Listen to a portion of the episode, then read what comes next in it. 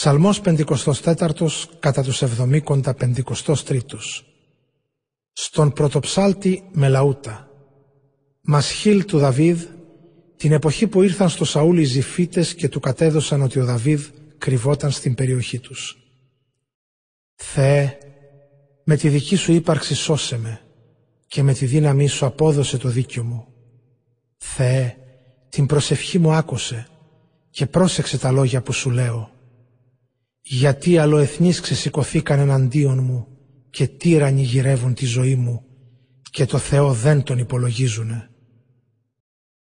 Να όμως που ο Θεός είναι βοηθός μου, ο Κύριος είναι της ζωής μου στήριγμα. Θα στρέψει στους εχθρούς μου το κακό. Εξόντωσέ τους, Κύριε, γιατί κρατάς το λόγο σου. Αυθόρμητα θυσία θα σου προσφέρω. Την ύπαρξή σου, Κύριε, θα υμνώ, γιατί σε όλος καλοσύνη. Γιατί με λύτρωσες από τις θλίψεις μου όλες, κι είδαν τα μάτια μου τι πάθαν οι εχθροί μου.